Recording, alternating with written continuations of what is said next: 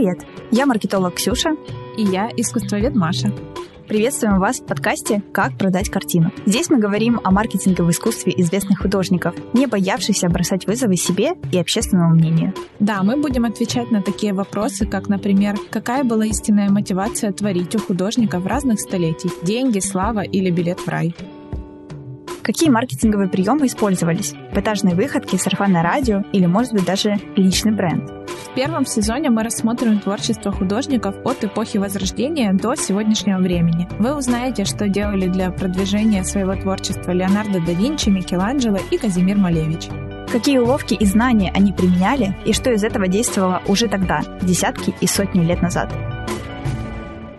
В сегодняшнем выпуске мы поговорим о Тинторетто, первом режиссере в мире живописи и авторе самой большой в мире картины, написанной масляными красками. Это художник Венецианской школы позднего Ренессанса, чье имя в переводе означает «маленький красильщик», и кто, по слухам, заставлял трепетать от зависти самого Тициана. Сейчас Маша, конечно, расскажет, правда это или нет, на самом деле настоящее имя художника якобы Робусти, а Тинторетто — маленький красильщик, и так его называли, потому что его отец был красильщиком шелка. Для Венеции это очень престижная работа, скажем так, потому что Венеция славилась своими красками, пигментами и шелками. Несмотря на то, что это рабочий класс, Тинторетто был прям таки представителем обычных э, горожан, можно сказать. Если смотреть в целом на культурный срез города, то это неплохая работа у отца была. Ну и, собственно, сцену называли, он наверняка помогал отцу, как мы говорили, и про Дюрера, да, это было нормально, поэтому он получил такое прозвище и, в принципе, всю жизнь с ним и прожил. Легенда говорит о том, что еще подростком он попал учиться в мастерскую к Тициану, и уже через неделю Тициан его оттуда выгнал, потому что чувствовал в нем сильный талант и возможного будущего конкурента, а Тициан э, не любил конкурентов и вообще учеников не любил. Не прям уж так, но как бы из того, что мы знаем, вроде бы он был достаточно ревнивым в плане своего места в Венеции художником.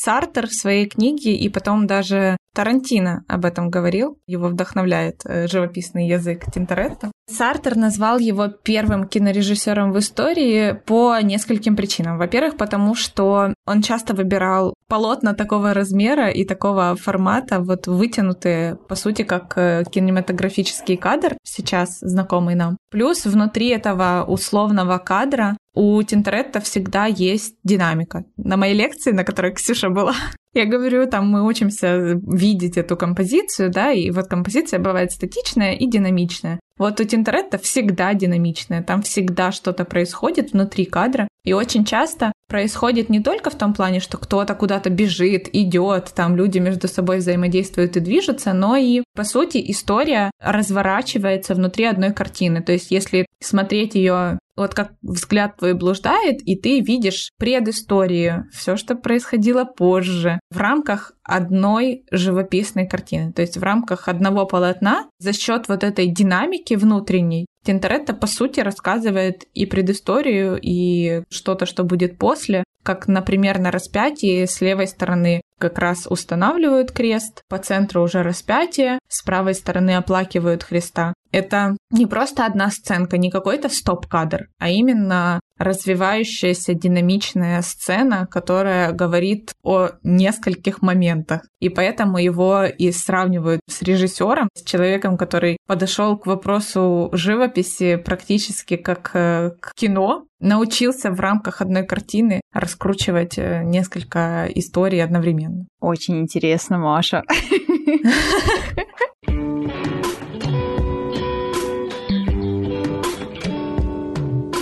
А что сделал Тинторетто после того, как его изгнал очень известный, почитаемый художник? да, мастер. Не вогнало ли это его в депрессию какую-то, или он, наоборот, решил пойти по своим стопам и сразу с места в карьер? Ну, если смотреть э, на его живопись, то вряд ли его интересовало мнение окружающих, потому что он супер самобытный художник, не похожий ни на кого, да, его очень сильно оценили в 19-20 веке, и, наверное, его это не сильно смущало, потому что в 20 лет он уже обзавелся собственной мастерской, начал принимать заказы, В основном он работал как бы с заказами для церквей, для разных венецианских организаций. Но интересно то, что он на двери своей мастерской повесил табличку с девизом. И, скажем, эта фраза, которая до сих пор ассоциируется с Тинторетто, ее очень часто можно встретить в фильмах о нем, в книгах. Ну, то есть везде об этом говорят. Это прям факт, который сохранился, и он такой прикольный, что его девизом было рисунок Микеланджело, колорит Тициана. То есть все лучшее, что создала живопись на тот момент, как э, считало общество, он обещал своим заказчикам воплотить в своих работах. Такое неплохое позиционирование, знаешь, и броский весьма слоган заголовок, да, который прям вот бросается сразу и запоминается в мыслях амбициозно. Если про Тициана еще более-менее понятно, почему вот его цвет, цвет Тициана, да, звучит в этом э, слогане, то про рисунок Микеланджело, наверное, тоже нужно чуть-чуть сказать. Он имел в виду, что использовал в своих картинах те же экспрессивные позы, смелые ракурсы в чем-то, да, как и Микеланджело. Микеланджело на самом деле тоже славился смелыми ракурсами. У него есть картина, которая вписана в э, потолок, и ты буквально смотришь и видишь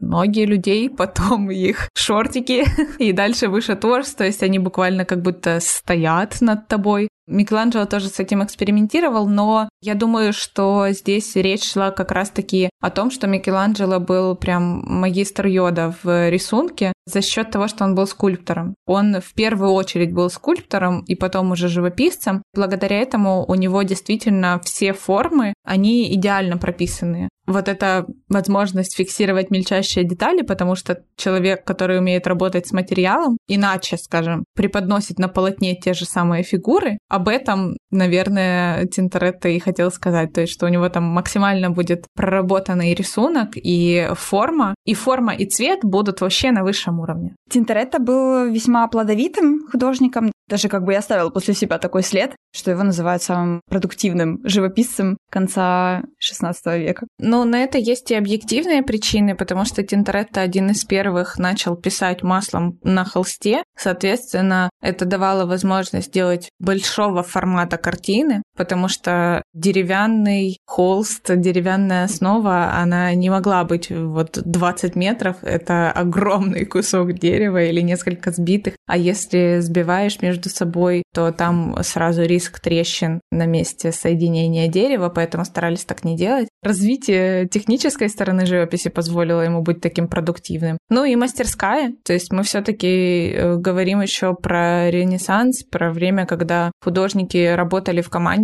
со своими подмастерьями. Они достаточно много ему помогали. Вот, например, э, та самая самая большая картина в мире она считается, что по большей части написана его сыном и его учениками, именно потому что уже Тинторетто было 70 лет, и как бы еще и параллельно он исполнял некоторые заказы. Но там явно работала как бы команда художников, а не он один. Мастерская, понятно, если это творили на холстах. Ну, для меня, как для обывателя, который человек не сильно шарит, да, в этих всех штучках искусствоведческих, приносят заказ, да, и ты в мастерской это делаешь. У Тинторетта еще очень много заказов было связанных с росписью фасадов. То есть это он тоже такой с бригадой своих подмастерьев приезжал, и начинали они там творить, или как это происходило? Фасады у него были прям в начале его творчества. Дальше он делает живопись, которая в будущем размещается в зданиях, но он делал ее в мастерской. Когда я говорю, там, работал с мастерской, имею в виду не помещение, а именно то, что у него была своя команда. Работали над его заказами, где бы они ни находились. Я еще хотела у тебя спросить про братство, что там за история была, потому что Тинторет, насколько мы знаем, вначале сотрудничал с э, братством Святого Марка, от них были заказы. Потом в там, 64 году начал сотрудничать с братством Святого Роха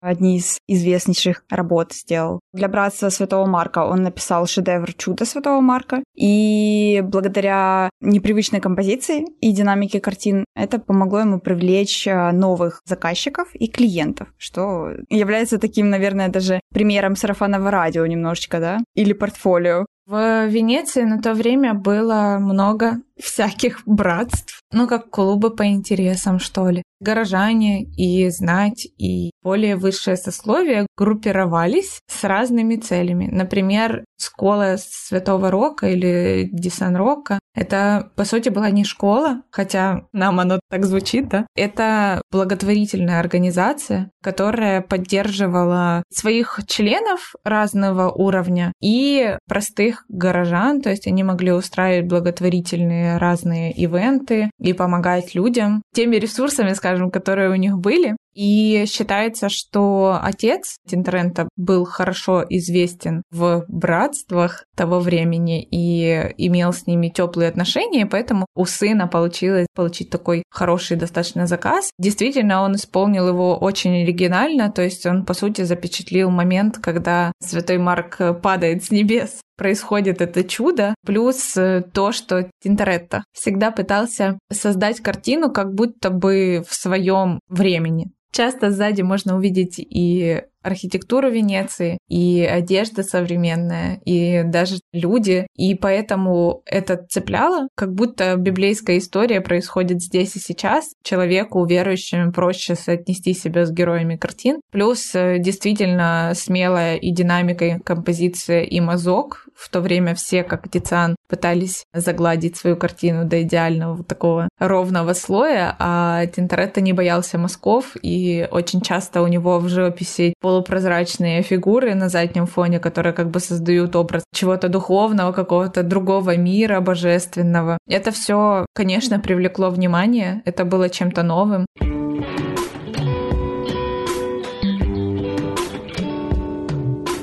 Когда братство построило здание, три этажа, мне кажется, там куча залов, нужно было найти художника, который сможет сделать росписи для всего здания, как единым циклом, чтобы они гармонично между собой смотрелись. На тот момент Тинторетто уже работал с росписью в храме при этом здании, при братстве. И, соответственно, скорее всего, у него был тесный контакт с кем-то из братства, он точно поддерживал. Когда братство объявило конкурс на лучшую работу, и художники должны были подготовить эскизы и свои варианты как предложение того, что они могут создать в стенах школы. Тинторетто, в отличие от всех остальных, он принес уже законченную готовую работу, которая идеально подходила по размерам в конструкцию потолка и по форме, и по размерам, и просто презентовал ее, сказав, что он дарит эту работу школе Сан-Рокко и ничего, собственно, за нее не требует. Понятное дело, что весь этот большой заказ на создание картин для трех этажей достался ему, потому что он уже, по сути, показал будущий результат, плюс как бы раз в школе уже подарили эту работу, ее придется повесить в потолок,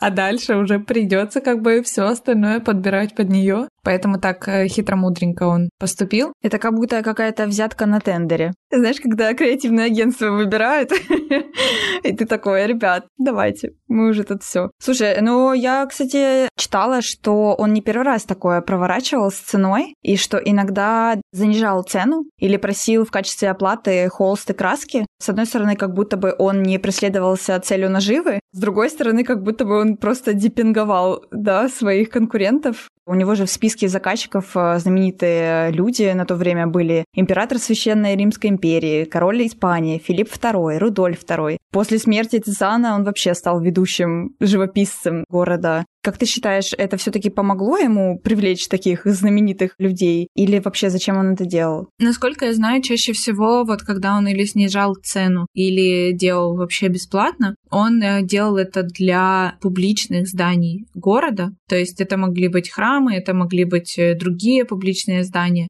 Это тот э, случай, когда работы, сделанные за бесплатно, они более смелые, там больше давалось свободы, то есть тебе не нужно было все согласовывать с заказчиком. Ты, по сути, как бы создаешь для себя площадку, да, где ты можешь реализовать свою идею в той форме, в которой тебе хочется. Но поскольку ты делаешь это бесплатно, то никто не может тебе сказать так, Тинторетто, давай все поменяем, значит, что тут у тебя происходит. Например, вот когда он работал уже над этой своей 22-метровой картиной «Рай» для Дворца Доджи, параллельно он э, берет еще заказ на две картины в церкви Сан-Джорджо Маджоре, потому что как раз-таки ему сложно дается работа над этой огромной картиной, где куча заказчиков, все правительство Венеции на тот момент. Каждый хотел, чтобы всех эта картина устроила, чтобы она всем обязательно нравилась, ни у кого не вызывала никаких конфликтных мыслей. И это достаточно сложно, особенно для человека творческого. И поэтому Тициан, скажем, сбегает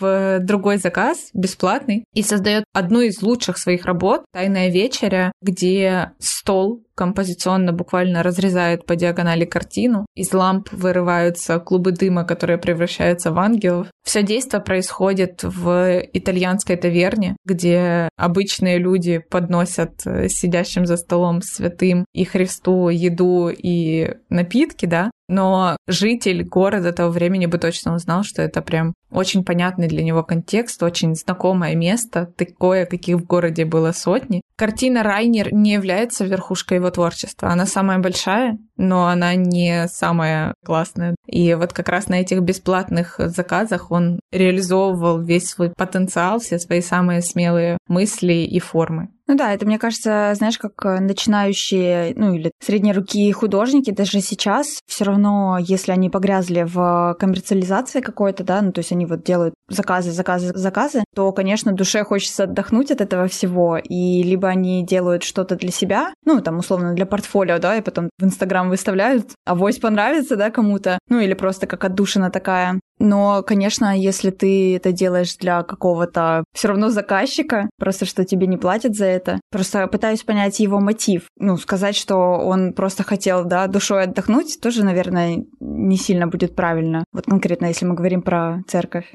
Я думаю, что он был венецианцем в том смысле, что венецианцы очень гордятся своим городом, своим происхождением. Для них характерна вот эта история, да, гордости из-за венецианское стекло, из-за все эти пигменты. Он вкладывался, по сути, в свой город, в его развитие, в его визуальную составляющую, то есть тем, чем мог. Это, наверное, такая патриотичная позиция гражданина. Да, он, по-моему, за 75 лет своей жизни только два раза выезжал из Венеции. Мне кажется, это пока что первый пример из тех живописцев, про которые мы говорим, да, что они не путешествовали где-то, а вот прям постоянно находились. Да, и, и не стремились получать эти заграничные заказы. Ну, хотя вот у него же все равно были король Испании. Да, у него были, когда он стал уже после смерти Тициана, то есть всю свою жизнь, пока жил Тициан, Тициан был первым, и он был ведущим венецианским живописцем, и на тот момент в Венеции, по сути, заграничные заказы происходили не между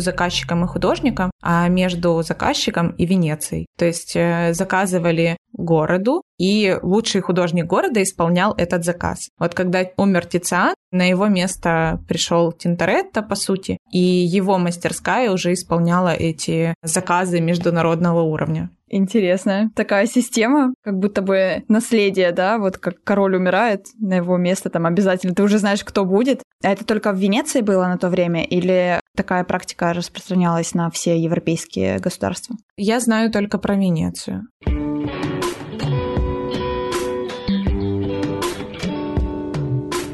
Мы сегодня много говорим о том, какой он был плодовитый и сколько у него было разных заказов. Хочу у тебя еще спросить, все-таки в чем была его еще особенность? Например, э, может быть, ты скажешь про то, как он работал с пространством. Чем все-таки, да, на тот момент еще, почему помимо широких мазков, условно, да, и динамики картин, он мог э, затмить э, Тициана? Есть такая история о том, что Тинторетто перед тем, как создавать какую-либо живопись, делал скульптурные мини-фигурки, ну, практически кукольный театр, да, и создавал сначала композицию в 3D-пространстве, но современные исследователи больше склоняются к тому, что вот эти воспоминания его биографа о том, что он создавал это фигурки и 3D-пространство, скорее всего, касаются того, что он воссоздавал архитектуру места, где будет размещена работа. Потому что он э, первый, по сути, художник того времени, кто начал учитывать то, где и как будет висеть его картина. То есть, если мы говорим про Сколос Ди Сан-Рокко, самое большое полотно распятия было закрыто им, по сути, в самом маленьком помещении, и расположена композиция таким образом, что проходя по соседнему залу, ты будешь видеть как раз-таки Христа на кресте по центру. То есть он учитывал такие моменты, о которых художники раньше не думали, и за счет этого его живопись намного круче смотрится в своем естественном пространстве, потому что она изначально создана под это помещение, под эти условия. То есть если там в алтаре стол, и этот стол продолжается практически на его тайной вечере, ну, это не стол в алтаре, окей, это престол. Но вы поняли меня, дочка священника вышла в чат.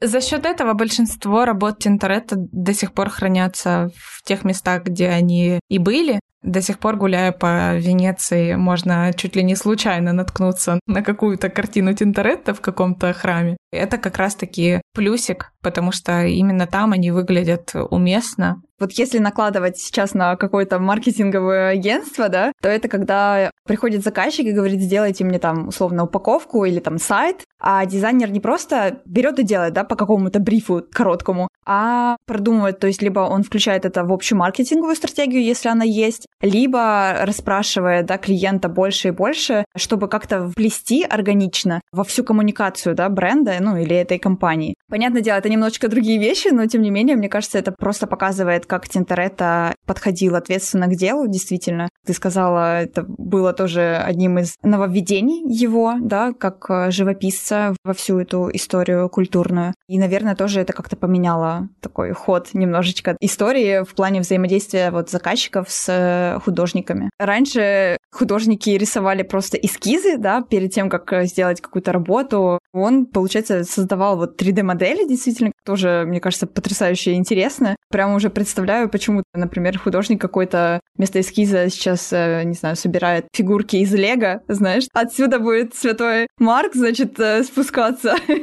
Этот там как бы судья, да, влетать. Из того, что я знаю, это вот тот самый серьезный подход к работе, учитывать не только окружающее пространство, плюс за счет динамичности его картин нужно было понять, как все эти формы между собой будут взаимодействовать. То есть практически их вот воссоздать и посмотреть, как они между собой будут контактировать, там, стремиться друг к другу. Есть еще версия о том, что благодаря вот этим маленьким моделям он мог более четко зафиксировать игру вот эту света. Он практически первый начинает тоже работать в этой технике кьяроскура, которая в следующую эпоху барокко будет максимально популярной, и Караваджо станет иконой этого приемчика когда есть светлые, очень светлые моменты очень темные моменты, и вот на контрасте их строится картина. Также и у Тинторетта, благодаря вот этим маленьким восковым фигуркам, там, пространством, картонным домикам и свечи или другому источнику света, он мог как бы просмотреть на них вот эту всю игру, как здесь свет попадает, здесь он совсем не попадает. Такой драматичный свет намного сложнее в реальной жизни увидеть, чем воссоздать вот в таких искусственных условиях, ну, не было же там прожекторов. То есть ты не можешь выставить группу людей, посветить на них прожектором, увидеть, что здесь ярко, здесь темно. А вот если сделать такой маленький мирок, то на нем можно и посмотреть, как свет играет. Отличный перформанс был бы, знаешь. Да. Мне кажется, неплохо. По сути, благодаря вот этой игре света и тени, он э, моделирование формы понимал. Пытался воссоздать потом на своем полотне какие-то более объемные вещи, которые до того создавал. Так, но мне кажется, это супер вообще кропотливый подход к работе, когда ты продумываешь все до мельчайших деталей, и тебе не влом слепить еще и, блин, маленьких персонажей, расставить их, посмотреть, как они взаимодействуют. При этом он же был и женат, и дети у него были. Восемь. Да. Первая дочь у него родилась до брака, и он забрал ее, воспитывал вместе со своей будущей женой. Вроде и семьянином был хорошим, откуда у него столько времени? У меня так не получается. Маша, ну кроме Караваджо, по-моему, еще последователями считаются Эль Грека и Гюстав Курбе. Не только, скажем, ближайшие после Тинторетта художники впечатлились и наследовали его, намного больше к его творчеству обращаются в XIX веке и в XX уже позже. Рубенс часто говорил о том, что ему нравится то, как Тинторетто работает с материалом и то, насколько смелый у него мазок и форма и все эти текущие динамичные картины. И также и Делакруа, который ценил вот эту игру красок у Тинторетта. И до сих пор даже современные абстрактные художники, вот как раз-таки в фильме, который я недавно посмотрела, Тинторетта и Новая Венеция, там часть интервью с э, современным художником, абстракционистом, и он говорит о том, что его полотна — это, по сути, продолжение работ Тинторетта. Он посвящает свои работы Тинторетта. Там была красивая метафора о волне, что значит, типа, волна, которую Тинторетто разыгрывает, показывает на своей картине. Вот если бы она отошла и остался только размытый песок, то это были бы мои полотна. Но не мои, а того художника. Ничего себе. То есть он действительно повлиял на многих художников в живописи, и Ван Гог говорил о том, как ему нравятся его работы. В принципе, вот эта смелость, наверное, его решительность э, во всех планах живописи, и в цвете, и в динамике, и в э, композиции, она дала такой толчок художникам, что можно было и так вообще-то. И уже как-то больше свободы в живописи появилось. Да, классно. Всегда сложно быть первооткрывателем. Читаю сейчас э, просто про Мане и как раз-таки как долго его хаяли за все его там новшества нестандартные решения, сюжеты порой эксцентричные, и как он все-таки тоже с этим боролся. Конечно, у него не такая замечательная история, как у Тентеретта. Возможно, кстати, вот то, что он был хорошим семьянином, что у него много детей было, и жена опора и поддержка, то это тоже сыграло очень большую роль. То есть не только признание внешнее, да, но и поддержка внутренняя, ну, условно, да, внутри семьи, это тоже очень-очень важно. Возможно, это тоже сыграло важную часть в становлении Тинторетта как такого знаменитого живописца. Можно, конечно, говорить часами, наверное. Но будем сворачиваться. В общем, чтобы не пропустить прекраснейший следующий выпуск, подписывайся на подкаст «Как продать картину» на любимой платформе. Оставляй свои отзывы, комментарии. Будем общаться. Рассказывай друзьям и следи за обновлениями. Спасибо, что дослушиваешь.